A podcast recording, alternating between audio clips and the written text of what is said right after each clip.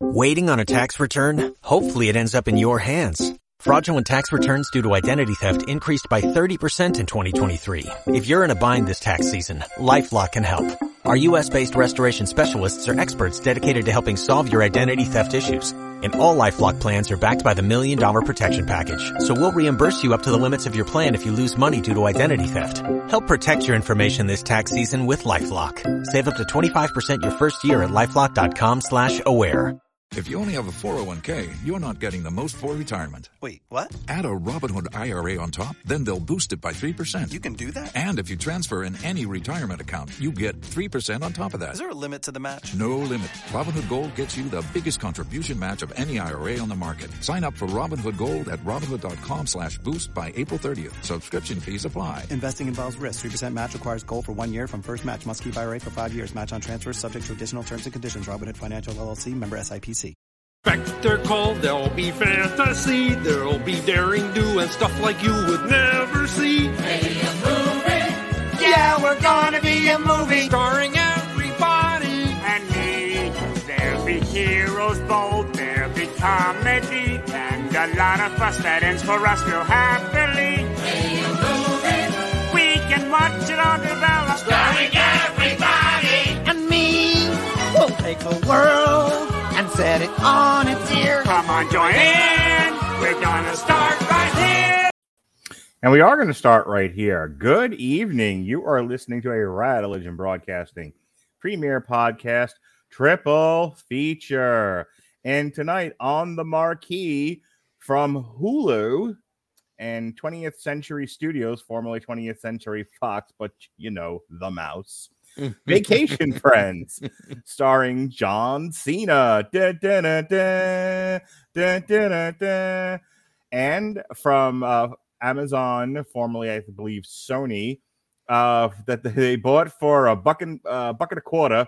Cinderella 2021. Oh, starring, I think Mark. it's Indira Mende- Mendel, Menzel. Indeed, indeed, indeed.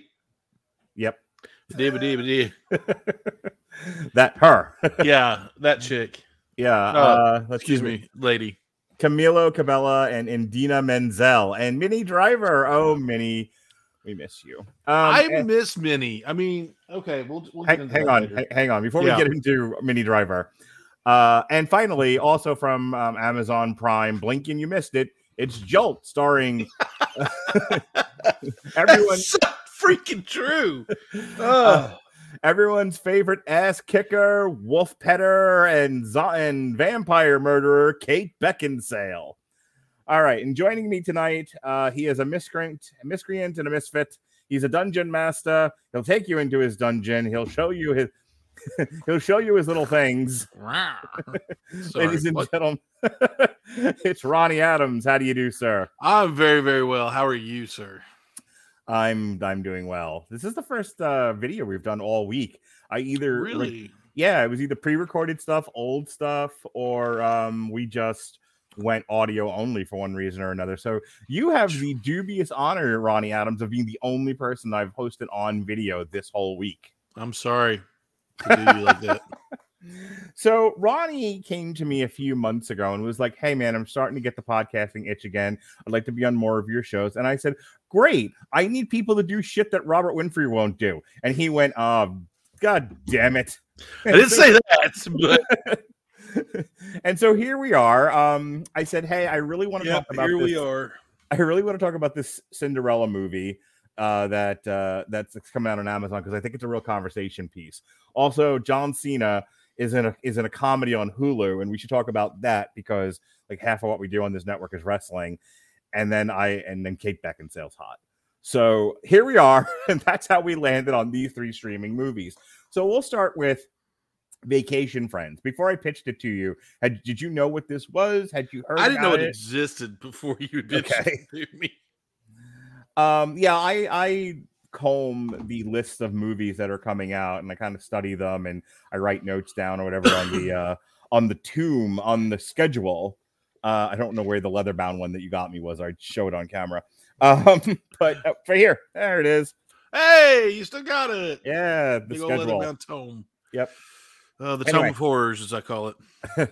so I write, so I write all the stuff down, and I noticed that like, oh, th- there's a um a 20th century film with John Cena in it, and it's going straight to Hulu, and I'm like that'd be kind of a fun thing to talk about. Uh, so you didn't know anything about it until I told you about it, right? Not a thing. All right.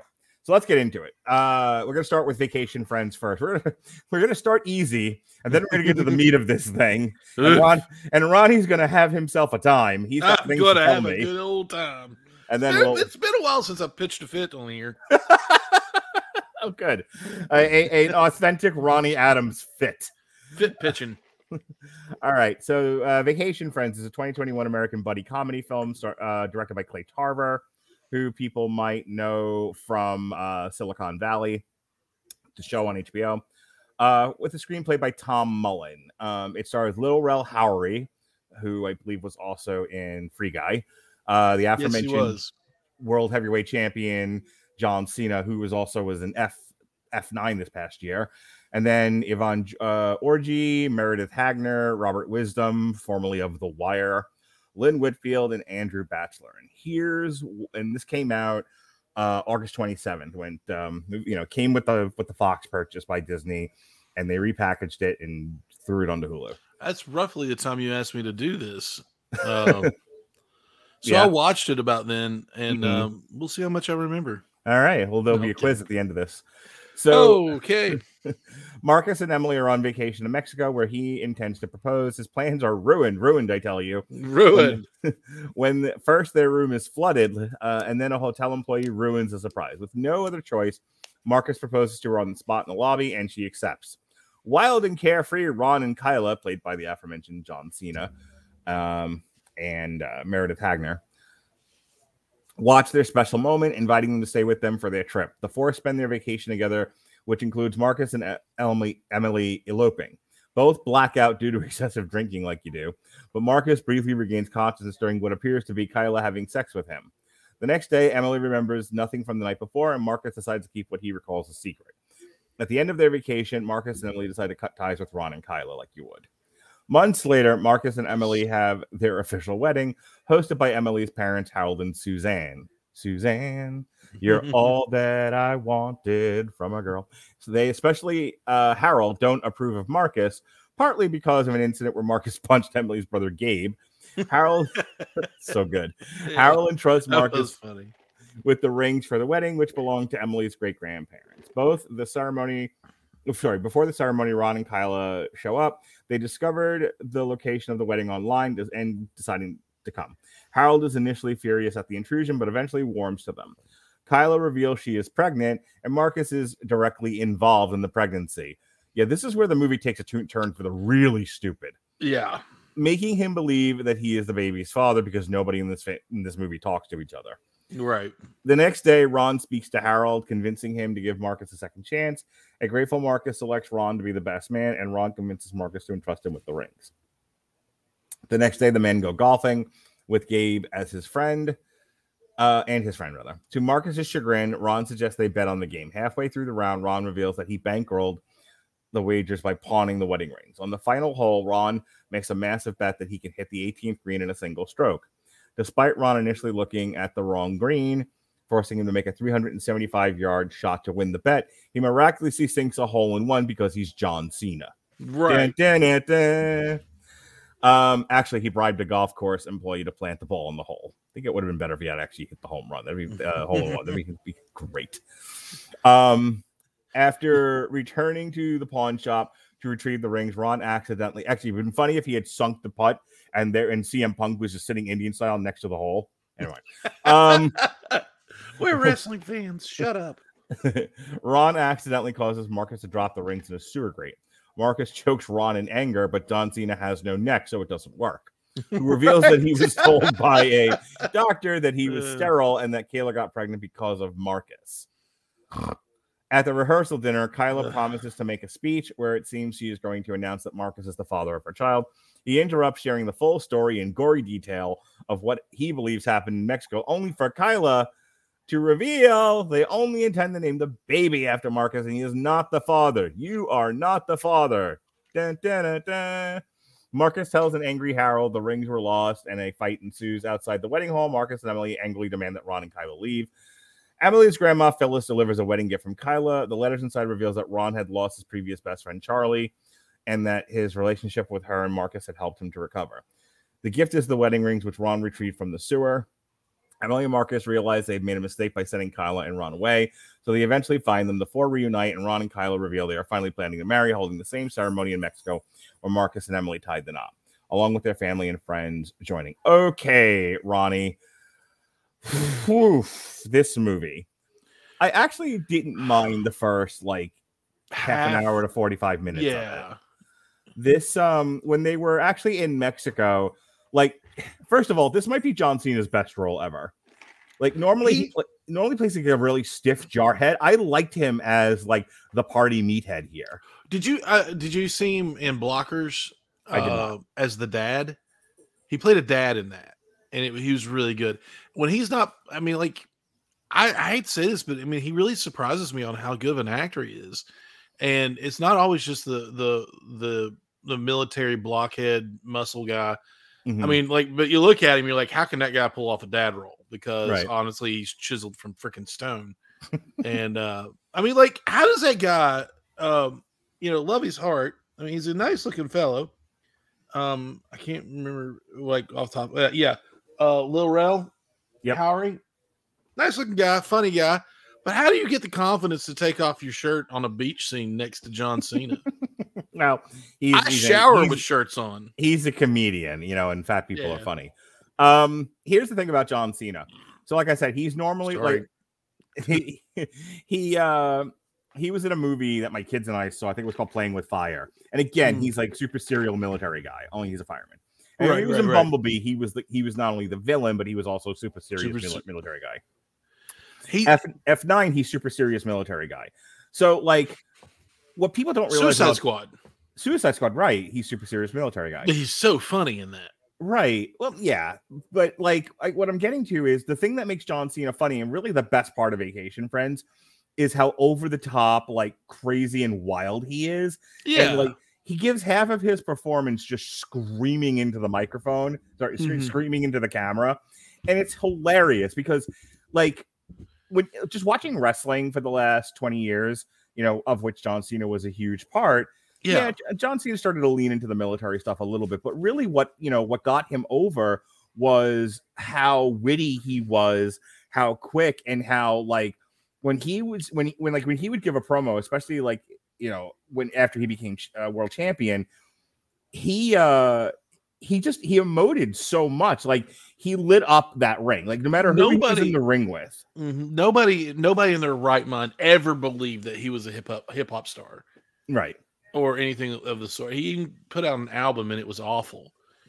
um, but he was so quick witted and so f- funny with some of the stuff that he said, and um, said and he knows how to, like you said, emote. He he knows when to smile, when to frown, when to Mhm. look like he's about to chew your face off, everything else, and it just changes so You- quick, so on a dime, man. Uh, You and- you you don't see him as an actor doing a lot of like meathead bro dude no, no, no. and that's totally what this is. He's a meat. I mean, granted, he's also a Yeah. military guy in this one too, but he's a meathead bro dude at heart. And so the first half an hour to forty five minutes, where he's doing drugs and he's screaming and riding jet skis and all that. That's hilarious. That like that's when the movie is funny because, Yeah. like I said, little it's it's a weird dynamic because you would think that like John Cena would be the you know the type A control freak that Little Rel Howery is playing, and you would think that as the comedian, Little Rel Howery would be the funny guy, Right, messing right. things up and you know knocking things over and look who's coming to dinner and all of that. But instead, you have Little Rel Howery who's having to play the straight man to John Cena's nut. Oh, it's it's definitely a, a a- big role reversal in Mm, and how we see things. Um, yeah, I, I guess you could say that dynamic has has changed since you know, especially in uh in today's movies. I mean, back in the eighties, it would have been the exact opposite. hmm It yeah, would no, have for sure. yeah, it would have been Arnold Schwarzenegger playing the straight guy. Mhm, You know, military, everything's. I mean, look at uh freaking twins. Even It's Right. supposed to be a comedy, and he's got he's the the exercise nut that has everything lined up and in, in, control, and and Um, The comedy- you got none of the com- DeVito. Yeah, so none of the comedy comes from Schwarzenegger. It all comes from Danny DeVito. Danny DeVito, exactly. And with this, uh, it's almost like the writer said, "Okay, let's take that, but flip it on its head. Let's make the big muscle-bound military guy the bro dude, and you know, taking the drugs and doing all the stuff, and and um, the one you, the the comedian, the legit comedian. Let's make him the, the straight character. You know, Right. the the the serious character. Yeah, he has to take like neurosis and anxiety and whatnot and somehow Mhm. like make it funny while also not being the comedian in the movie. I like that guy too. I like Lil Rel. Mhm. Uh, he's he's really funny. Oh, did, he did you see Free Guy? I love Free Guy. Okay, so look at him in that one. Like in that one, except for the one like heart to heart he has with Ryan Reynolds Yeah. at the end of the movie, he's just making goofy lines. You know, He's the comedic sidekick. Right. One of the things I want to talk about really quick, um, because because while some reviewers had very little to say about this or nothing at all, um, there's a particular person I'm aiming that at. Ah, gotcha. Uh, but um, you know, there there are some things about this movie that legitimately need to be talked about, and one of those things is something that my wife actually brought up when we were watching it together. She was like, "You you don't see one of the things you talk about like role reversals here. One of the things I think the movie does to its benefit actually is that it it points to and it kind of accentuates black wealth. Like there's been a black wealth class in this country for a number of years now, okay. but it you know it's like you know the list of CEOs out there and people are amazed at how many of them are black men and women and, things like Right. that like like there has been a, a wealthy black class in this country for any number of years but it's not but all we ever talk about are the underclass you right. know? we talked about the people being like affected by everyday policing and things like that Well, that uh, and you know, while that is an important issue, absolutely, Mhm. that's all we've been fed to through, um, through media. I mean, if you if you you're frozen, there you go. Uh, you froze with your drink to your mouth. I was like, oh. Um, it's gonna happen every once in a while I was about to say this is getting too serious. We gotta we gotta cut tape and run. Um, but uh, I mean, you look back at all the sitcoms and television shows and movies that we've been, you know, through the, the you know since since the '80s on up to now. Um, I mean, the only two black wealthy black families that I can remember being on TV Mhm. were the Jeffersons, and they were always played for uh, George was always played as a goof. Yeah, the whole structure like of the that. Jeffersons was to kind of turn racism on its head. Well, what if Mhm. the blacks were in charge, kind of a thing? Right. And then you had the Cosbys. Yeah, The Cosbys were two doctors that were married. one doctor and a lawyer. A doc- was she a lawyer? I thought she She was, was a psychologist. Phylicia. No, Phylicia. no, she Rashad was a lawyer. Yeah, you're, yep. Sorry. and he was like an um a baby doctor. he was. Yeah, he was. Yeah, I remember him being a pediatrician. Um, but uh, or was he OBGYN? OBGYN. OBGYN. I can't remember. You don't doctor- remember the one Cosby show where he was delivering babies all night? It was like the worst night. Like everyone. Oh yeah, I remember, in but New I don't York was- remember the names of doctors. Okay. and so he had a dream that he was delivering sandwiches. Yeah.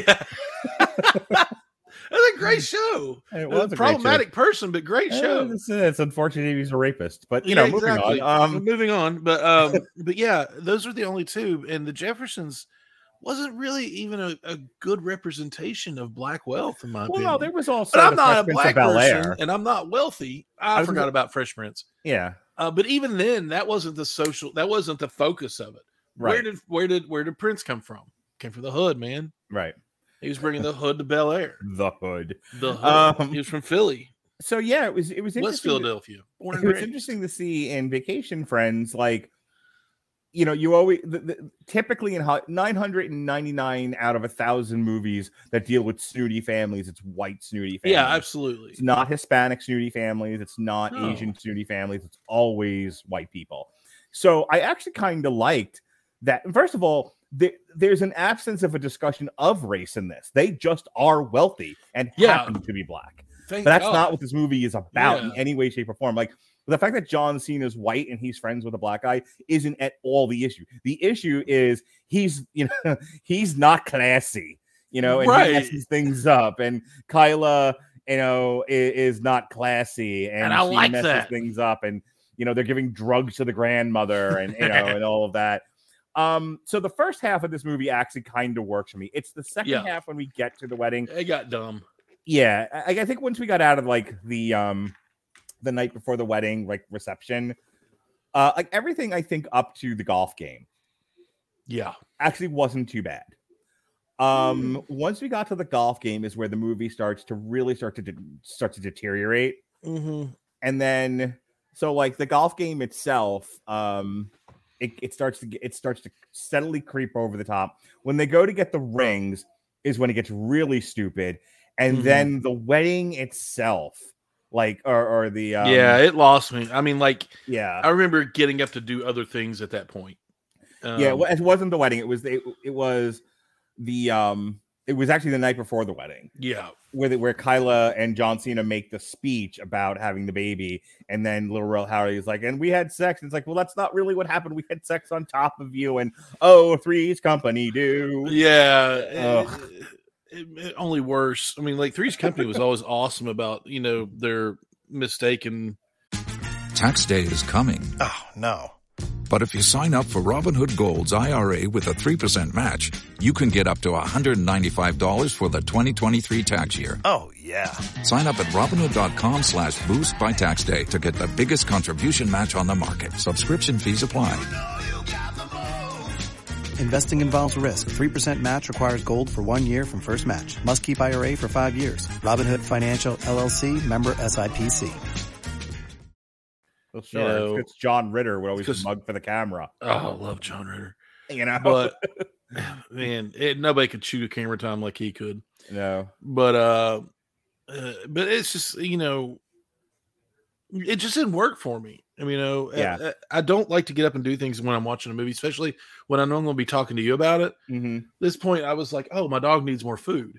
He already ate. What does he Do need you- more? How do you you, know, feel like about that. like like cringe comedy? Like I know like in like the mid to late '90s, maybe the early 2000s, like whenever there was that renaissance of cringe comedies, like there's something about Mary, you know, and Meet the Fockers and stuff like that, where it was half gross out humor, half cringe comedy. Meet, Um, Meet the I- Fockers wasn't so much gross out humor. It was more more like cringe comedy in the fact that like you you wanted to hide under a blanket the whole time Yeah. that he was talking. like it was uncomfortable to watch. And that was the feeling I got with this. Like, like watching them party in Mexico and kind of the comedy that comes out of trying to get little Rel Howery to, you know, let his hair down. I actually Mhm. thought it was fun. yeah. And you know, and, and the and the orgy at the you know that that sort of sets off, you know, that ends the first act and goes into the the second act. yeah. Um, like I kind of wish that was like the end of the movie. Like, I don't know how long the movie would have been. Man, you're going like full uh uh sausage party on us, aren't you? Yeah, I, I Have you ever know. seen I- that? No, I have Se- not. Seth seen the Rogen's pitch- animated. I've um, seen the pitch meeting for it, but that's about it. everything uh, ends in an orgy in that. Terrific. Um, I, it's not that I needed it to end in an orgy. I just need the movie to end at that point. Right. Like everything that comes after it that has to now have to deal with the consequences of that orgy got exceedingly stupid the longer it went. So anyway, so like just to kind of close up the movie, it the whole like the writers are insistent that the comedy is in the miscommunication between John Cena and Kyla and Little Rel Howery and his fiance. And it's like, but none of that stuff is funny. And I don't know who would find that stuff funny.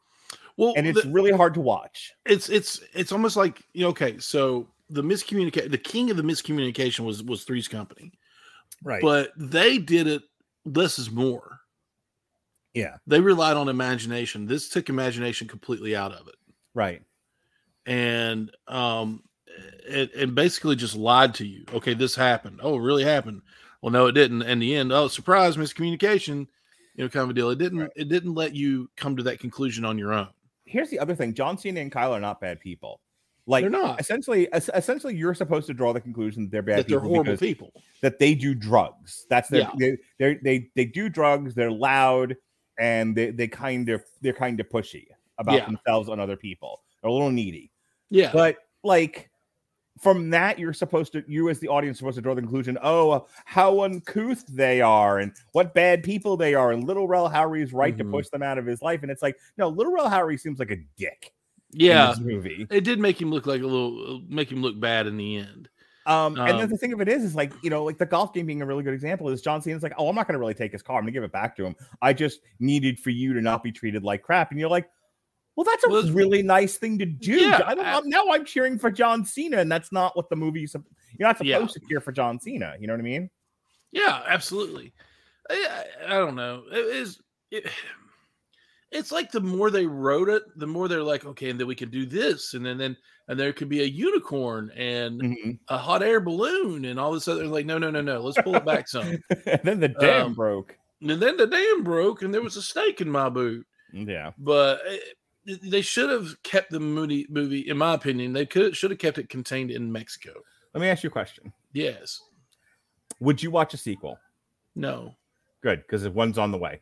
Oh, Uh, good. That's awesome. September 2021, 20th Century Studios announced that a sequel titled Honeymoon Friends is in development with the cast and director Clay Tarver set to return. Oh boy, Awesome. can't wait. Um, this If you come to me and say, Ronnie, I need somebody to watch this, I'll watch it for you. okay, But that's about the only way I will. So- this did a 60 percent um on Rotten Tomatoes, did a 5.7 out of 10, uh, I believe on Metacritic. Um, no, something else, yeah, and then IMDb's uh, 44 out at- of 100. Yeah, IMDb's got it sitting at a 6.7. Okay, all right, so that's- 6.3. It so dropped. so that's vacation friends. You know if you have hulu you know it comes with the cost of the subscription. I mean it, you know there are dumber ways to spend your time um and john cena is really funny but overall it was like all right it's it's out there in the world. I feel the need to talk about it and now i feel the need to not talk about it anymore. Let's move on to cinderella. All righty. Now you did this one for me as a favor. I really wanted to talk about this.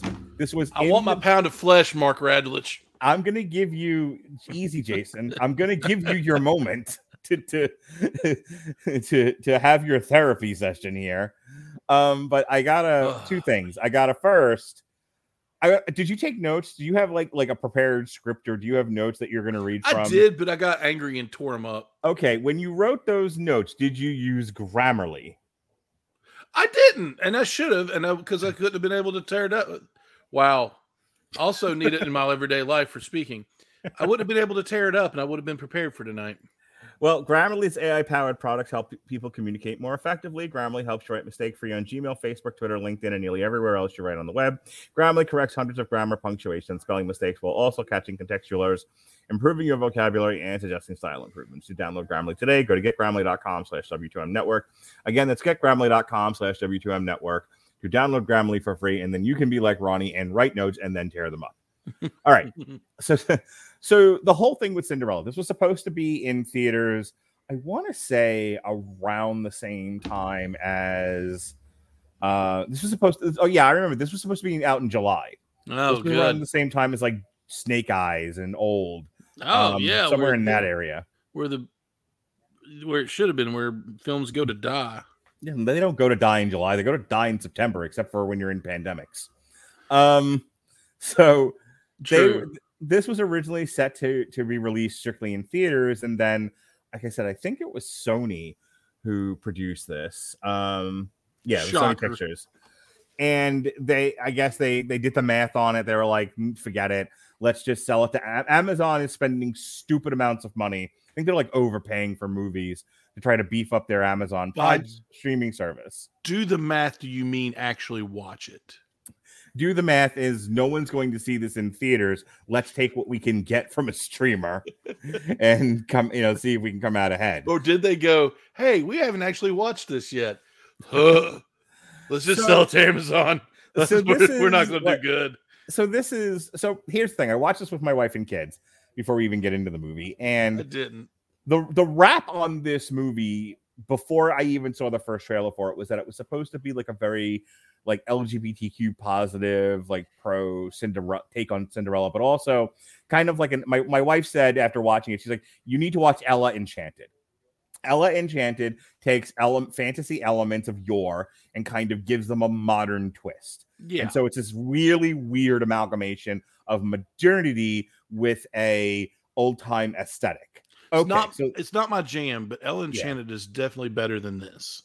That's what my wife told me and so we actually Testicle surgery is better than this. I get it. Um, so she made me watch Ella Enchanted because she was like, if you want to understand what they were going for with Cinderella, you need to watch Ella Enchanted. So I did. Anyway, point being, Um, when I had heard the buzz on this, and I knowing the kind of people that we know, and knowing how certain people would react to it, I was like, I gotta watch this thing, and I gotta talk about it. Um, and so we did. My daughter loved it. My son was like, uh, my son kind of had the same thing. It's like, if this is supposed to be old times, why are you know why are women starting businesses? They didn't have businesses in the time of castles and whatnot. And I'm like, my son's so smart. And my my, my wife was playing I love with her your phone son sometimes. so much. Like, what is this? What is this women's lib shit in the middle of this fantasy movie? And I just want him to walk around with a little cigar and, just- and call people broad and and toots. Hey, hey, Get your tush in there, toots. Get me a get me Make three me fing- three fingers of milk. All right. So, uh, Cinderella 2021 is a romantic musical film based on the fairy tale of the same name. It's directed by Kay Cannon, who you might know from the Pitch Perfect series. Um, it stars singer Camila Cabello, Idina Menzel, Minnie Driver, uh, Nicholas Galitzine, Billy Porter. Uh, who is he? What was it? How, how is he described? It's like a gender The neutral. fabulous, the fabulous godmother. Yeah, the fabulous godmother. non-binary version Right. of the godmother. Fair. Right. I, just, I remember seeing that was like the earliest thing I'd found out about this movie. And I'm like, oh, I have to talk about this. Um, it is a jukebox musical, jukebox musical featuring pop and rock hits.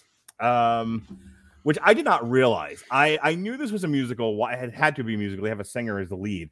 I didn't realize it was going to be like all covers of pop songs. So when they Mhm. broke into things like Material Girl and Queen and shit like that, I was like, what am I watching here?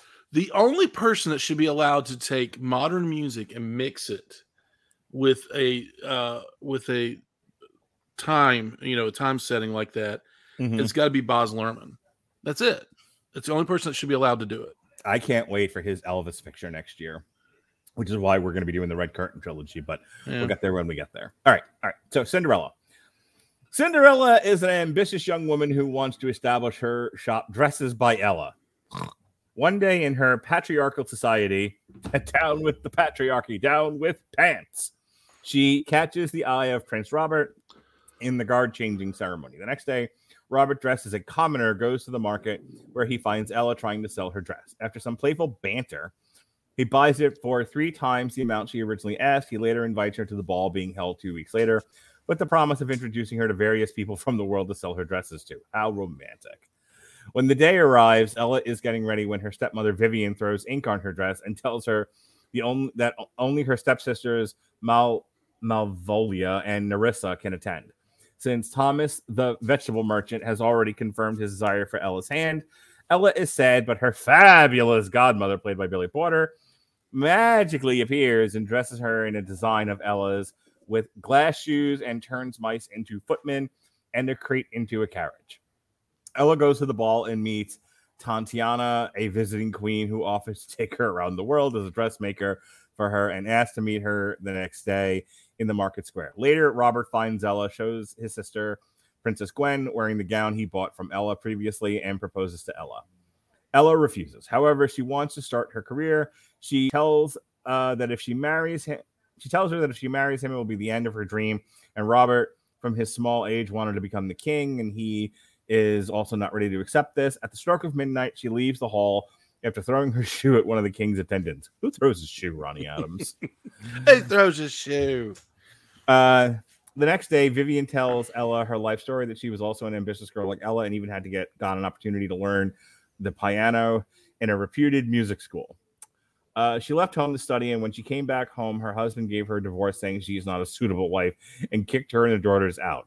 When she was about to leave Ella's room, she finds Ella's glass slipper, and knowing the truth about that, her stepdaughter is the mysterious princess, she tries to convince Ella to marry Robert. When Ella refuses, Vivian gives her to Thomas. When the king entered into, into the queen's room and she does not take any notice of him, to which the queen replies that this is a family and love is important. The king says that he loves uh, Robert, and she says that he loved him before he became a king and that he is not paying any respect to her and not even accepting her words. She even so she nag so like Wonder Woman, she nags him into submit, submission. Uh, she even tells since he became king, he only thought of expanding his kingdom. Robert's mother, Queen Beatrice, helps his father, King Rowan, understand that it will be right to let him marry a commoner. The king thinks of these words and allows the prince to marry his love. Rowan even gives him the glass slipper. Ro- uh, Robert keeps searching for Ella and finds her running in the forest after she escapes from Thomas. They confess their love to each other as Ella and Robert kiss and reach the market in time to show the benefactor her designs, who accepts them and asks Ella to travel with her. Robert introduces Ella to Rowan and Beatrice and informs them of their decision to backpack across Europe, no, uh, to travel the world. He knows this will ruin his plans for future ascension to the throne, but Beatrice smiles as Rowan proudly declares that Gwen, uh, his sister, will now be the first in line to the throne. Citizens of the kingdom gather to witness the ceremony announcing the princess's position and that Robert and Ella are in love. All right, Ronnie, you have been bugging me for a whole month to uh, talk about this movie. So go ahead, lay it on me, brother. All right, we seem to have lost Ronnie. so till he comes back, um, let me talk about what I thought of this. This was a mixed bag. Um, I can see this as sort of like a feminist cause celebrate, uh, especially for little girls. I can absolutely see like little girls like my daughter who absolutely loved this. She thought this was fantastic. She liked the modern sensibilities of the feminist Cinderella. It spoke to her, but she's like 10. And I can absolutely see uh I can absolutely see other little girls uh around my around my daughter's age um enjoying the movie.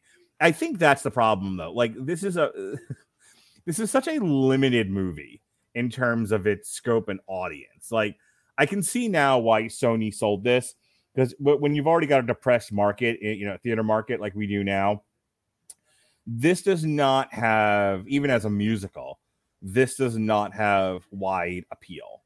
And when you look at how the only other musical you compare it to, you know, uh, in the Heights did over the summer, certain musicals have broad appeal and others have very niche appeal. So not every musical makes a billion dollars as others have done in the past. Um, so with that being said, I can see, you know, not everyone's going to love sort of the feminist message of this thing. I mean, I thought it was fine. Doesn't appeal to me personally, but I can certainly see its appeal to a certain segment of the population. And like I said, you had four people watching this, and we all kind of had a different takeaway. So for me, um, there was I brought up before uh, criticism that I had heard about about this and about Vacation Friends, and um, sorry, I, th- I had to step away okay. for a second. Nope, you're fine. Um, the criticism of Cinderella that I kind of agree with was how the songs themselves don't really match the moment in which they're being sung.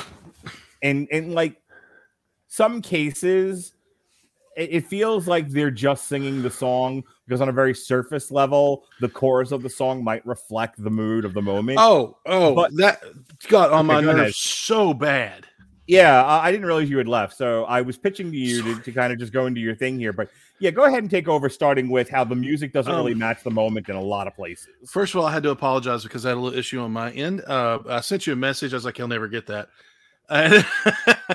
well, so, when I stopped reading the plot synopsis and saw that there was nobody on camera, and I pitched to nobody, I was like, "Oh shit, let me uh, let yeah, me vamp I'm here." So sorry. I'm so sorry. Okay. Um. So okay First of all, first thing that popped up in my head uh, when they were introducing the whole world, I was like, okay, this is like a 17th, 18th, or not 18th, but like 18th century kind of thing going on here. Um, and all of a sudden they broke out the, the angle grinders. and I was like, okay, well, there's electricity here. What's going on? So that bothered me. Just that's that's one of those simple things that bother me. I did not go into this, I promise. Uh, I'm not one to go into something, you know, with my hate blinders on. Sure. I, I I'm not like that. You know, I don't see something say, "Oh, I'm going to hate that," and then go in knowing that I'm going to hate that. The only thing that I was ever really now have I said I'm going to hate that by viewing the the the, the trailer and gone in with, you know, dropped try to drop everything about it mm-hmm. just to watch it and come out saying, "Nope, that was just as bad as I was afraid it was going to be." Yes, absolutely. Fantastic Four remake um, was one of those that came out worse than I thought it was going to be. so um, this one came out worse than I thought it was going to be as well. Now, Okay. I I found the music very it tr- okay in every aspect that it was trying to reach. It tried so hard Mm-hmm. that it failed on every aspect. The only thing when you can say when I can look at a, fa- a movie and say the only thing that I enjoyed was James Corden being a mouse, then I'm like, man, this movie was really not for me. Were they talented? Absolutely. Everybody in that cast seems like they're super talented. Minnie Driver, I'm glad to see she has work. I'm sorry it's this. Um, I'm I'm gonna actually disagree with you. I don't think uh what's this gal's name again? Um, I don't think Camila Cabello was good in this. I think I think she sings just fine. I she's a talented singing singer. wise. Yeah, but like her line delivery, I didn't find believable at all, and it felt like if a lot of this feels like it was just first takes, like whatever Yeah. she's, however she delivers it, that's what we'll go with. No one's here to listen to her talk anyway. this is a absolutely agree with you on that. Um, I was going to actually retroactively say I don't like how she delivered, you know, how she acted, how uh, you her the, the part, but I liked she she can sing. Um, speaking of singing, Adina Menzel, sweetie, Mhm. just because a part has singing in it doesn't mean you have to take it. Tax day is coming. Oh, no. But if you sign up for Robinhood Gold's IRA with a 3% match, you can get up to $195 for the 2023 tax year. Oh, yeah. Sign up at Robinhood.com slash boost by tax day to get the biggest contribution match on the market. Subscription fees apply. Investing involves risk. 3% match requires gold for one year from first match. Must keep IRA for five years. Robinhood Financial LLC member SIPC. I haven't heard too much in Dina Menzel, but like she does Material Girl in this, doesn't she? And that was yet another one where, like, Yeah. I don't think anyone in making this movie understood the point of Material Girl. No. By the way, my daughter's reaction to Material Girl is the funniest thing you'll ever see in your life. What is So- it? I, I well, I told this, I, I told this story on the Metal Hammer of Doom, but for those who haven't listened to that, real quick, um, I took my kids to go to a concert. We saw a clutch, and it was in a bar, and um, it was an all ages show, and there were other kids there too, but still a bar. And um, and there's a guy standing in front of my daughter, and the back of his shirt is a pot leaf and a naked woman splayed out, and the and the shirt says, um, "Smoke pot, eat twat." Oh wow! and my daughter reads the shirt and and and, and Out loud. I don't know, but she she got my wife's attention and my wife got my attention and I look over and my and my daughter is making the penny face from a, you know Big Bang Theory right. you know, when she's watching the Raiders of the Lost Ark like you know um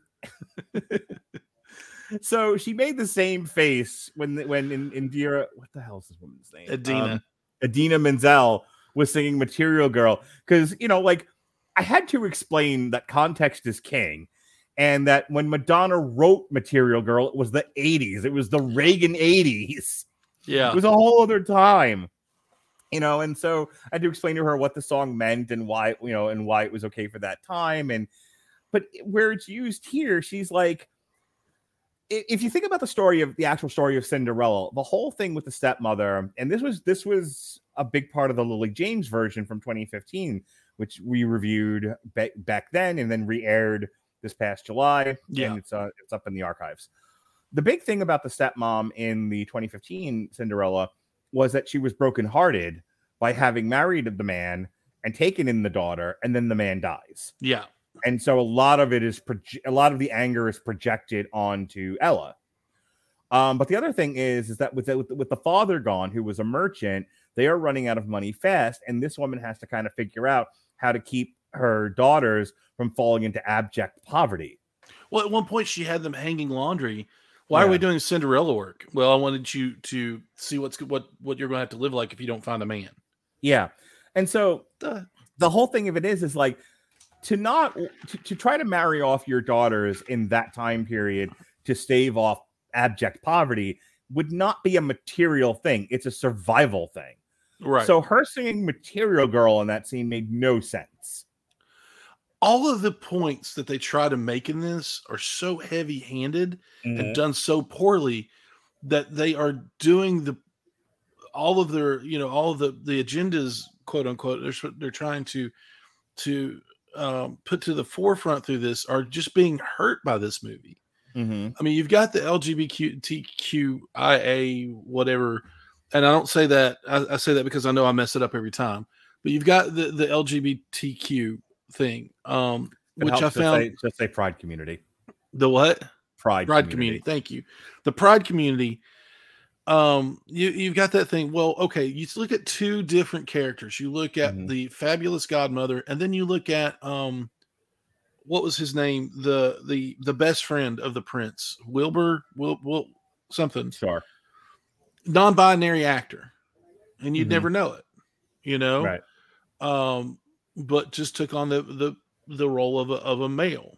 Now, as far as the fairy or fabulous godmother, they made it to point to point, you know, to say non-binary, non-binary, non-binary. And you're like, why do you have to keep saying that when obviously you could have just you, you you're calling him fabulous or you know they or them and um it, it's just you know it's it's a very over the top performance of of i feel like you know maybe maybe i'm wrong in that but i was just like man you're just you're hammering this home and, it, and it's it's to me it's hurting your your point in this feminism feminism um that has been explained to me in the past because i'm not feminine and I'm not an ism guy at all. I you know live and let live, whatever. Just get off my lawn. Um, that's me. You know, just stay off my lawn. I'm okay. But uh, you you're you're driving. Uh, uh, you're not you're not driving home feminism. You're driving home uh, emasculating men. Yeah, that's a that's a topic that comes up a lot throughout various podcasts and movie reviews that I've done. Um, I, I know I've mentioned it a lot lately with talking about like the three westerns that we did for the last triple feature, Cry Macho, and all that. Um, and, and a couple of other cases where like the consensus is you can promote women and you can treat women as equals without demeaning men. That was like a big criticism of Black Widow. Yeah. Was you had the two main male characters in the movie, one's a moron yep. and insensitive, and the other one is Harvey Weinstein. right. Yep. like, but for why? right. oh my god. Um, like, like this. So the main point, I mean, like one of the big points at the end was the queen finally telling him to shut up or no or whatever she said right. told him. And I'm like, okay, whoa, hold on. And then everybody applauds him. And he's and, and not like and okay, if it was if this was an actual fantasy kingdom or an, a medieval kingdom, he would have backhanded her off the rail. you know, didn't and, Henry VIII have like a dozen wives, many yeah, of which he killed? because they didn't. If they didn't give him a male offspring, he beheaded them. Right. Meanwhile, I this mean, one's like, "You're right, Wonder oh, Woman. Oh, I should goodness. be better." You know, uh, that's why I like the character of Dan Connor so much. Mm-hmm. He let his wife be a powerful woman yeah and exert her exert her opinion and be quote unquote the head of the household but he really was it was a shared thing with them mm-hmm. and he could be a man and not have and not be a, a threat to her her her feminism to to her uh, to her life i am you know, america's he, domestic goddess sorry um, you know, well, I mean, back then it was a really good show. Um, now she went a little off the rails. Um, it's still a great show. She's just not on it oh, because she doesn't know when to. Oh, I know the new show. I I can't handle. I, oh, I really? Like yeah, like for it. you. Yes, very much. So. Okay, I get that. Yeah, it was not. I, even when even when like whether you swing left or right, uh, mm. I'm a more conservative person even when she was like all conservative at the beginning of the show, it's like, well, this is way too much politics for me. I don't yeah, care the, if I agree with the politics or not. If it's politics, it doesn't need to be on TV for me. Yeah, that, the first season of the revival, when she before she had mouthed yeah. off on Twitter and got herself fired, was like I think they opened right up with like you know the, the Trump election or something. Yeah, like the Trump election. She was for Trump, Jackie right. was against, and they yeah. hated each other. Right. And I was like, ah, oh, come on, seriously. yeah. And then, that, then they killed her off that's that show always had an you know what yeah, was it like one of the first gay kisses on TV? Her yeah, yeah. Well, anyway, back to Cinderella. It's I see Cinderella. the point. I, I, see the point that you're making. Like the movie, I, You the- can have all that stuff without having the prince step down Mhm. and give his sister control of the queen of the kingdom. He gave up his entire life and dream that didn't so bother me. she can have hers. Well, no, he didn't. But that's the thing is, he realized that that wasn't his dream. That's why that part. That's one of the few things that does work about. he realized movie. it wasn't his dream when he realized he wasn't going to get laid. Well, some men are like that. Um, Sorry, it's just how I saw it. I disagree respectfully. Yeah, I- I- absolutely. I think that We're allowed to be wrong. I think that him Hey. him being and that's my racket. Um, I think him being like told that your destiny is to be king and him sort of leaving that because what else was there to believe until he was presented with an option for what could be if he would only let himself uh live out, you know, l- l- let his heart make the decisions for him. Um, and then realizing, oh wait, I never wanted to be king in the first place. That's just what everyone told me I should be. And then he's like, but my sister, who's who's going to be better at this than I am, and has does want to be king or queen, is a mu- is much better suited for that role. And that all worked for me. That's and- and- fine. You and know, even, even with if the you- stupid like mo- modern prescriptions of the movie, like that's one of the ones that worked for me. The stuff like Ella doesn't. like, Here's where I agree with you. Ella's whole thing is she doesn't want to find love. She's not interested in a boyfriend. She don't need no stinking man. She wants to sell dresses. Like it's. Here's the thing. I'm not saying that every single girl's dream is to find a Prince Charming and be swept away and be taken care of. Certainly not. not. Yeah, but I don't know of too many who would outright reject having someone to love and love them in their life to to to the uh er- erasure of all else to the exclusion of all else is what I should say. To you know, she's like, I'm willing to not let this guy love me, and I'm not going to love him because I would prefer to grow up and become a dressmaker. she come actually admitted her love for him. Right? Yes, I do love you, but f all that noise because I got to go sell dresses because feminism. and it's like but but you can do both like my Right. wife my wife's big dream was to grow up and become a teacher she did that she's also married and has two kids. Like you you can have it all. Right? You can have your cake and eat it too. what happened to women want it all? Like did we forget that? No no. Oh you know here's i'll tell you we'll kind of end on this point just move this along but i will tell you one of the big issues people have with feminism women that ha- have with feminism is that they can only is that feminists by and large cut off their nose to spite their face. There can only be one kind of feminism and that is the woman must go out and work and earn a living and be successful and not have children and not have a husband. They are supposed to be power brokers. That is the only kind of feminism that's allowable. You can't demand equality and treat and treatment with dignity and and uh, respect and be a stay-at-home mom. Right. it doesn't work that way. And my it's like mother. go ahead I'm sorry. My mother is a mom, of course, a Mhm. wife, and she was a teacher until she retired. All these things she had. Um, but you weren't going to tell her how to do something Mhm. that she already knew how to do.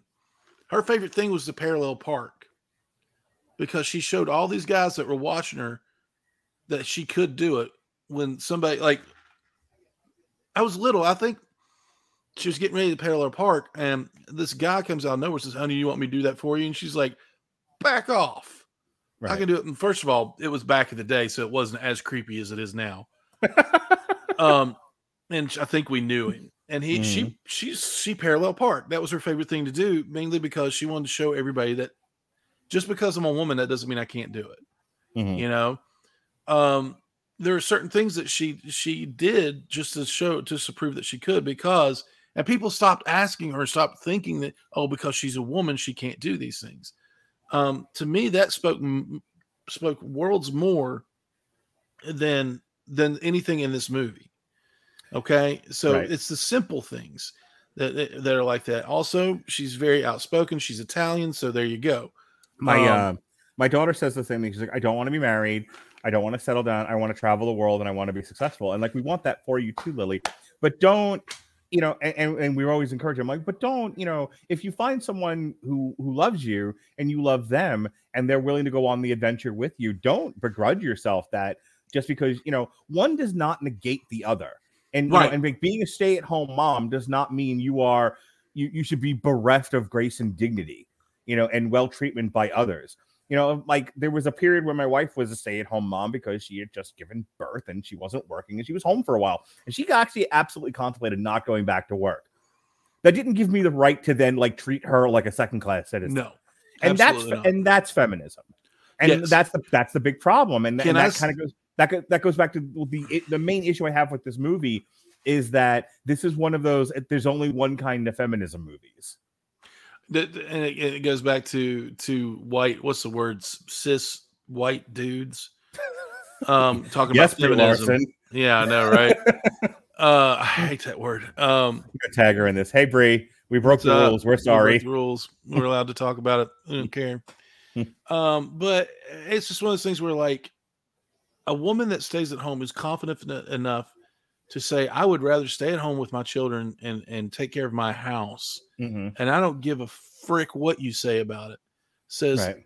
uh, exudes more confidence and strength than somebody who runs a Fortune 500 company.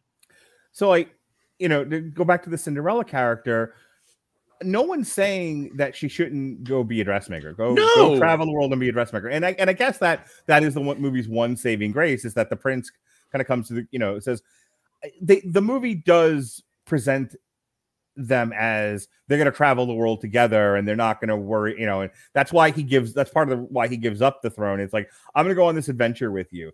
So in a way, the movie does kind of agree with what we're saying, but boy, is it a long, arduous, sort of windy road to get there to the point where the message is almost lost.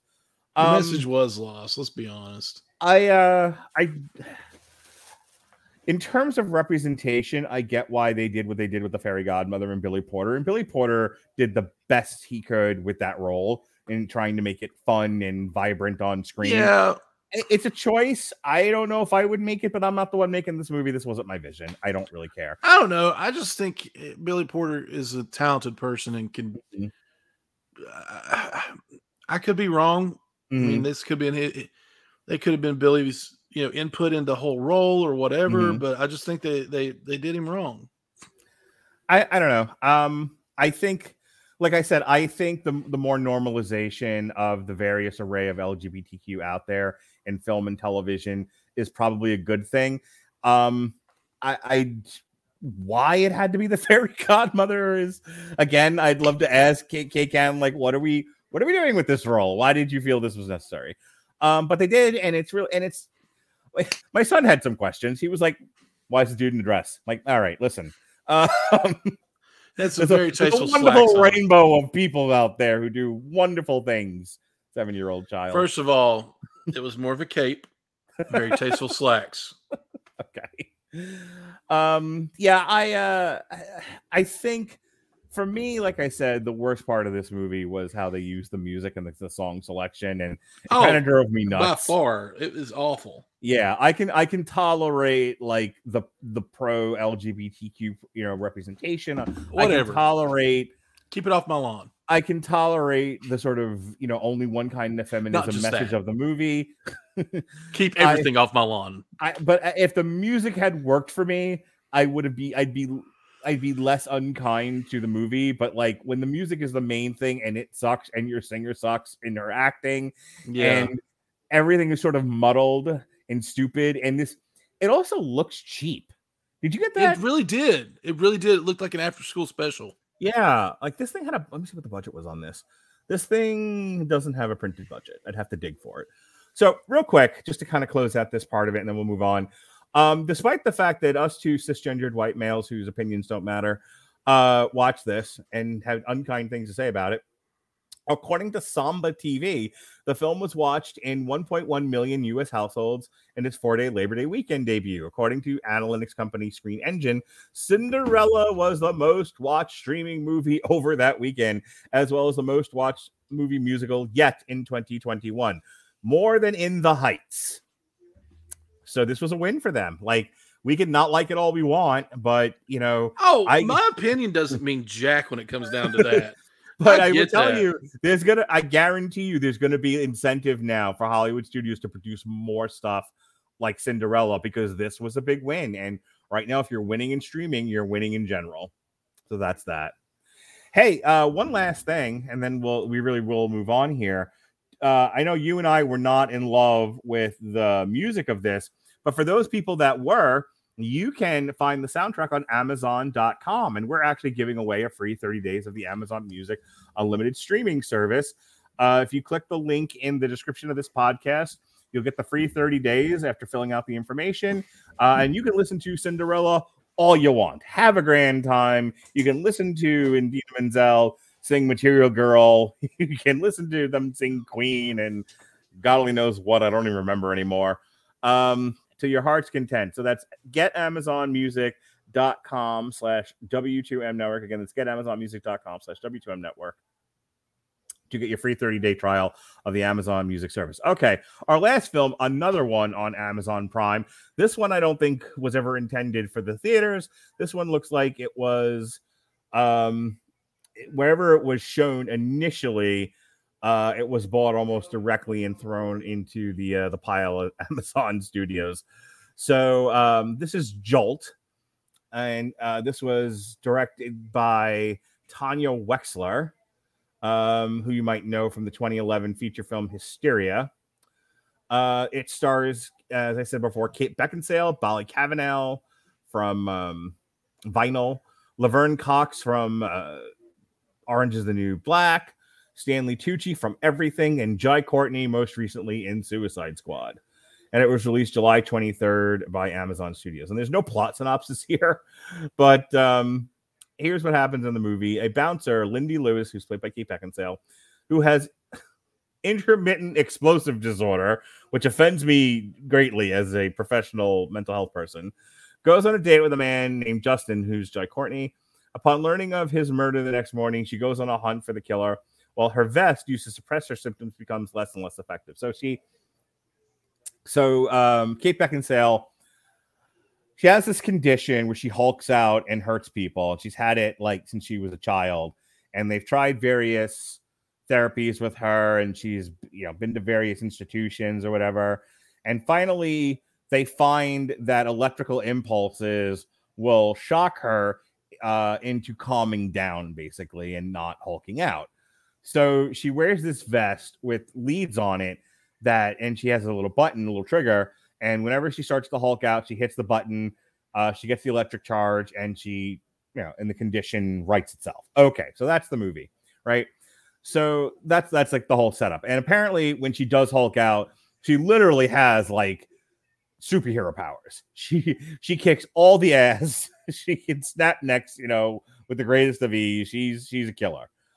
Uh, so she goes on this date, and the whole date is supposed to actually be a therapeutic exercise. She's supposed to feel like if she can get, she has a lot of antisocial personality issues going on, doesn't like people, she's quick to anger, that sort of thing. But her therapist, who's played by Stanley Tucci, and I think who helped design this electrical impulse vest, said, Hey, go on this date and see how you do, see if you can tolerate the presence of another human being. And um, she ends up going on the date. She goes on a second date with him. He ends up sleeping with her. Um, you know, he seduces her. He gets her to take off the vest. And she wakes up and she's like, Oh my God, this was the, the greatest day ever. I had a wonderful date. I didn't want to kill the guy. I didn't kill the guy. It was magic. So that's that. And then he turns up dead. And unfortunately, so she starts. So even though the cops are involved, and uh, the cops are played by Bobby Cavanaugh and Laverne Cox. Um, they're like, "Hey, we're detectives, and we'll we'll solve this murder. Just give us information and go about your business." And she's like, "No, not good enough. This was the love of my life after 24 hours of sex."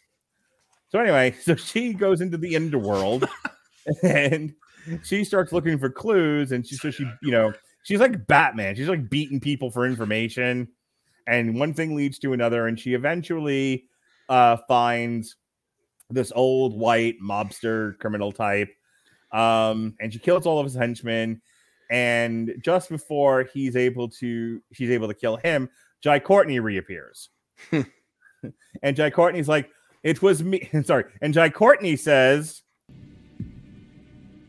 It was all me, James. It's always been me, the author of all your pain. This never gets old. It doesn't. Um, yeah, he it was a setup all along. He he uh was hip to her by Stanley Tucci actually because he he needed somebody to infiltrate this mob and kill this guy. And I was so disinterested in the movie by this point, I forgot what the reason was. Yeah. But basically, he wanted this guy dead, and he figured if he if with the right motivation, he could get Kate Beckinsale to do it, and she basically succeeds. Yeah. And then they have a fight, and I think she ends up killing. Oh, she blows him up. That's what happens. Blows him up. so she blows him up, and you would think that would be the end of the movie, but no, she still has to go confront Stanley Tucci. And Stanley Tucci's like, "But don't you understand? I'm your father. I Wait, what? might as well, might Might as well have said said that. Yeah. He, don't you understand? You are the living weapon, Iron Fist. You, you know, you can." You can do all kinds of amazing things, and don't and and this this whole thing was to get you to control your Hulk powers so that you could become an Avenger. And so she kills him. I like your version a lot better, by the way. And so at the after, at the end of the movie, uh, Susan Sarandon shows up and she has a patch on. She's like, "I'd like to talk to you about the Avengers Initiative." um, She's the worst Black Widow ever, by the way. and so, no, in all seriousness, Susan Sarandon shows up and she's like, "Hey, we have work to do," and that's in the movie. And This- by that she meant the script, and they just kept it in because it was a good line. Um, Let me tell you how this movie reminded me of. So you you and I are similar in age, as we've talked about before, give or take a few years. mhm. Do you remember the mom and pop video store, like the early oh, days? absolutely, yeah, the early days of the VHS rental market. right? yeah, And how, in order to keep those places afloat, they needed to have more than just the hit movies on the shelves. They needed to have all kinds of garbage. Okay. So remember the garbage action flick? yep. Like the nondescript, like it might have only aired in one market, or, you know, and now, you know, and now they're selling videotapes. Like it, like movies that were in very selected markets would have second lives as VHS tapes because they would be they were everywhere to be rented. I saw a. I'm from West Virginia, so these little pop up stores were everywhere. Mm-hmm. If you had a gas station, or you said you might have a gas station, there was all of a sudden that was the seed that needed to be planted to get you to rent VHSs. Yep. So, I mean, I traveled so far into the country one time, I didn't know where I was, and there was a VHS rental place there, Mm-hmm. and a literal plywood shack. They rented VHS tapes. So there was a meme a while back that just showed movies on a, on and and there was two two labels on them that just said titties and fighting, That's the name of my autobiography. titties and fighting, Titties and fighting. and that's it. And that's that's the movies you had. And when our when ours went out on the limb and, and started getting horror movies, and then you know kids section whatever, there were movies I'd never heard of before. Yep. You know, and still don't know where they came from. Yep. And the some of them were the absolute best. This would have been in that section. It totally would have. This is this is one of those like D level junk action movies. It's wonderful to kick on and forget about. Yeah, this is definitely like I, when I, I I talk about this with Robert all the time about like the renaissance of the cheaply made movie Yeah. because streaming services now are an infinite probably video. makes him insane. It, it um Sorry. it, you know the it's the infinite shelf you know what i mean? It you know we now, video rental stores are now streaming services whether it's amazon prime or disney plus or Shudder and they Gosh, need uh, to- netflix. They need to as much, cancel Shudder. they need as much like content as possible and there's more and more streaming services coming on board every day. I mean look at what happened with paramount recently. Paramount like pulled all almost all of its releases and either whatever's left of this year they either made them day and date on paramount plus or you know they, they kicked them into next year and Right. like i think they made an announcement that it was something along the lines of we are going to focus on movies meant for our streaming service like the next paranormal activity movie coming out next month Right. so so Which I like think is I don't like that, but I get it. So Jolt absolutely feels like a movie that was always meant to be on a streaming service. The the words we're looking for are direct to video. Yes, yes, yes. This was a direct to video movie. And the sad thing about that, if you are if you're all listening to us, watching us, whatever, um, and you don't know what that means, you are too young. Go to bed. um, Has Kate Beckinsale done anything besides the underworld movies of note of any kind of value? she is very attractive. I yes. I mean, that's about all I know. So I'm looking at her. I'm looking at her filmography. She did Vacancy, and I really like that. I appreciate that as a horror movie. oh my god, she was in Pearl Harbor. Um, yes, she was. She was in Serendipity. No, this is 20 years ago though. So 20 Pearl years ago, Harbor she had was half, twenty years ago. Good God. 20 years ago, she had ha- a halfway decent career. Let's let's just look at the last 10 years. okay? Click. So she so 2012 season Contraband, Underworld Awakening, Total Recall, the um the remake. Remake, yeah. Republicans get my vagina. Get in my vagina. Sorry. Uh, what? It's a short film. Don't worry about it. The Trials of Kate McCall, Stonehearst. I don't know what these Oh, are. it's a funny or die thing. Um, The Face of an Angel, Absolutely Anything, Love and Friendship, The Disappointments Room, Underworld Blood Wars, 2017, The Only Living Boy in New York, 2018, 20, um, 2019, Untouchable, uh, which is a documentary actually, and now Jolt. And she has two movies coming out in the very near future El Tonto and Prisoner's Daughter. So, like, she gets work, but she's not in anything of real note within the last 10 years that I can right. Which is a shame because she's a fine actress. Yeah, Um, she she actually sells this movie pretty well. I mean, like, Yeah. they, all they need her to do is, you know, read lines, kick guys in the face, and look sexy doing it. And she has to, and, and I think that the big thing is she has to sell the gimmick, which is this electrical impulse vest. The problem is, it's like it, it- this is in that vein of like revenge movie, like John Wick, where you have one lone person cutting their way through the mob. And this is one iteration of that genre type, that subgenre. And it's Yeah. not done particularly well or interesting. It's like almost like Peppermint. a- yeah, I haven't watched it, but that kind of thing, yeah. I like Uh, that Peppermint. was I Jennifer won't Garner, to you. wasn't it? Yeah, I like Peppermint. I'm a Jennifer Garner fan, but Okay. I liked it. Um, it's Now not going to win. Now that you any- said that, I'm going to make you defend. I'm going to make you defend Elektra. Ron's like, why do I come on this podcast? I'll do it. It's not going to be good, but I'll do it. I'll do it, but I won't like it. Um, I don't have a whole lot else to say about this. This is definitely one of those where, like, if you have an hour and a half to kill, and you know, and you've got Amazon Prime, and you're like, I should watch more of the Amazon Prime exclusive stuff, or why do I even have this service? You would do worse than to watch Jolt, but it is a dumb, blah, plain, stupid, not really understanding how mental health works movie. Direct to video action movie. Schlock. Think, think Dolph Lundgren in his prime. Meet Kate Beckinsale, the female version of Dolph Lundgren. I wouldn't put her that far, but I mean, Dolph does what he does. Dolph does what Dolph does well. Mm-hmm. Um, I, and honestly, the man is actually not a bad actor, and he's a very intelligent human being. I like him in the Expendables movies. Expendables movies are amazing, and you know the the crap that they spewed about him in Expendables two having, um, they said he had a doctorate, but he doesn't. He has a master's in Mhm. chemical engineering. He Right. legitimately has a master's in chemical engineering I'm and was a black belt champion in karate. The man's he's a world, he's a worldly man. He's a man about town, but he just he makes poor decisions. Sometimes Are any of, well, I mean, are any of these guys that came from the worlds of like physical competition, weightlifting, etc., like superb actors? I mean, none of them really are. So it's the one Eh, varying degree to another, and, and a lot, many of them just got better with the more practice they got. yeah, and Dolph is okay. I mean, he's good. He is what he is. Mm-hmm. He does what he does well, you know. But um, just some of the things he does, he doesn't do. He doesn't make good decisions in them.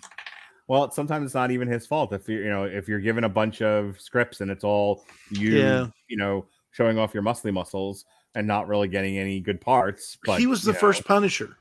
He was. Yeah, he was the first pa- Frank Castle, and it was not a bad movie.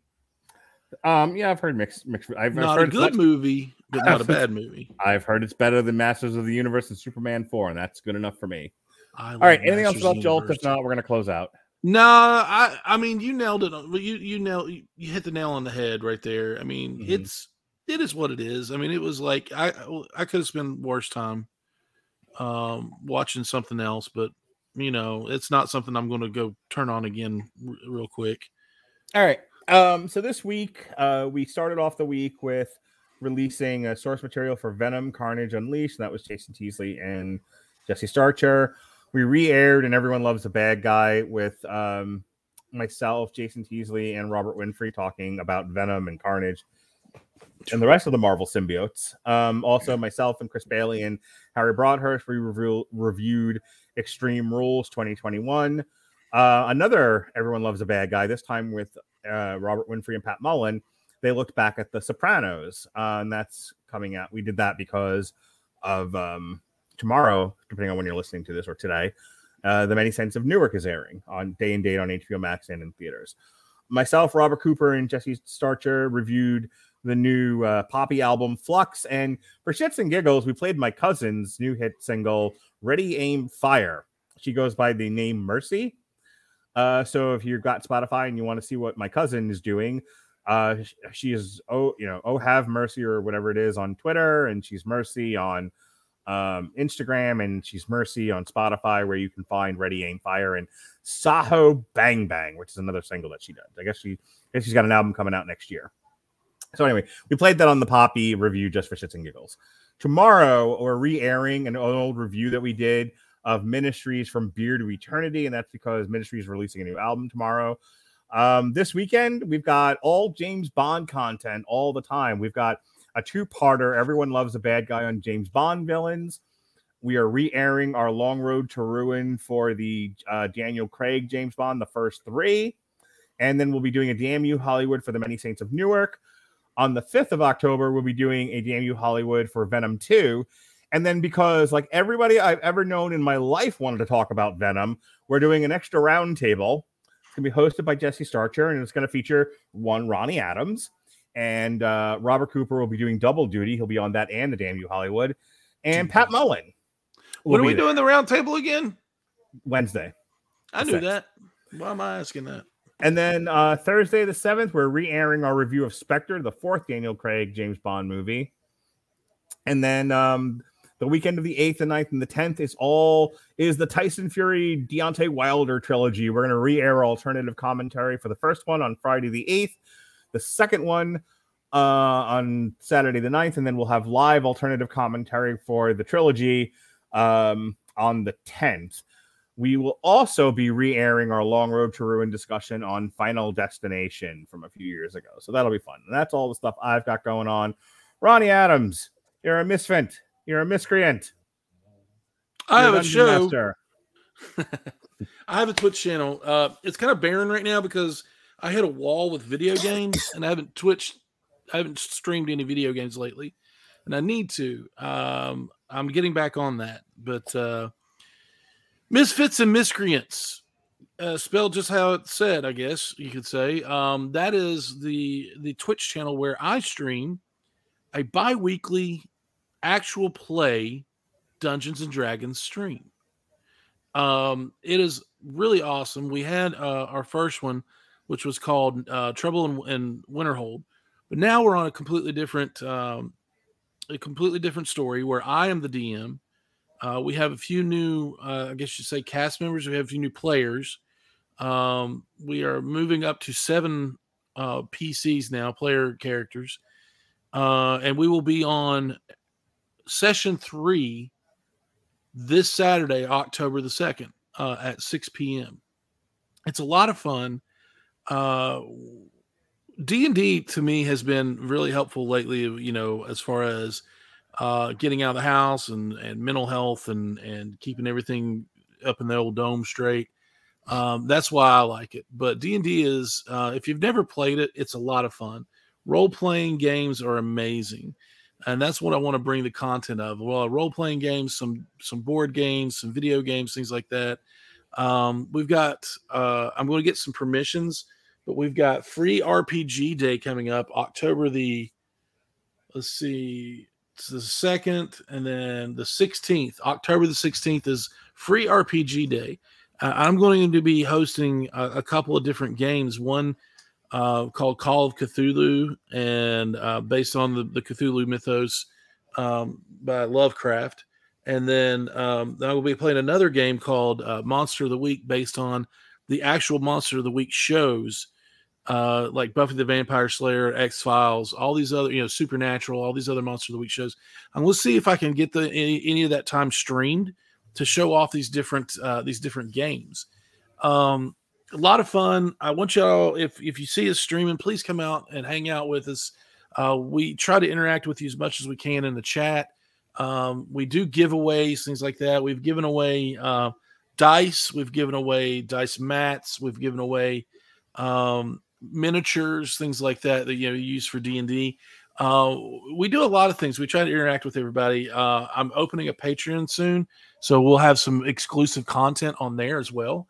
Uh, so come come hang out, give us a follow, and see what we are see what we're about.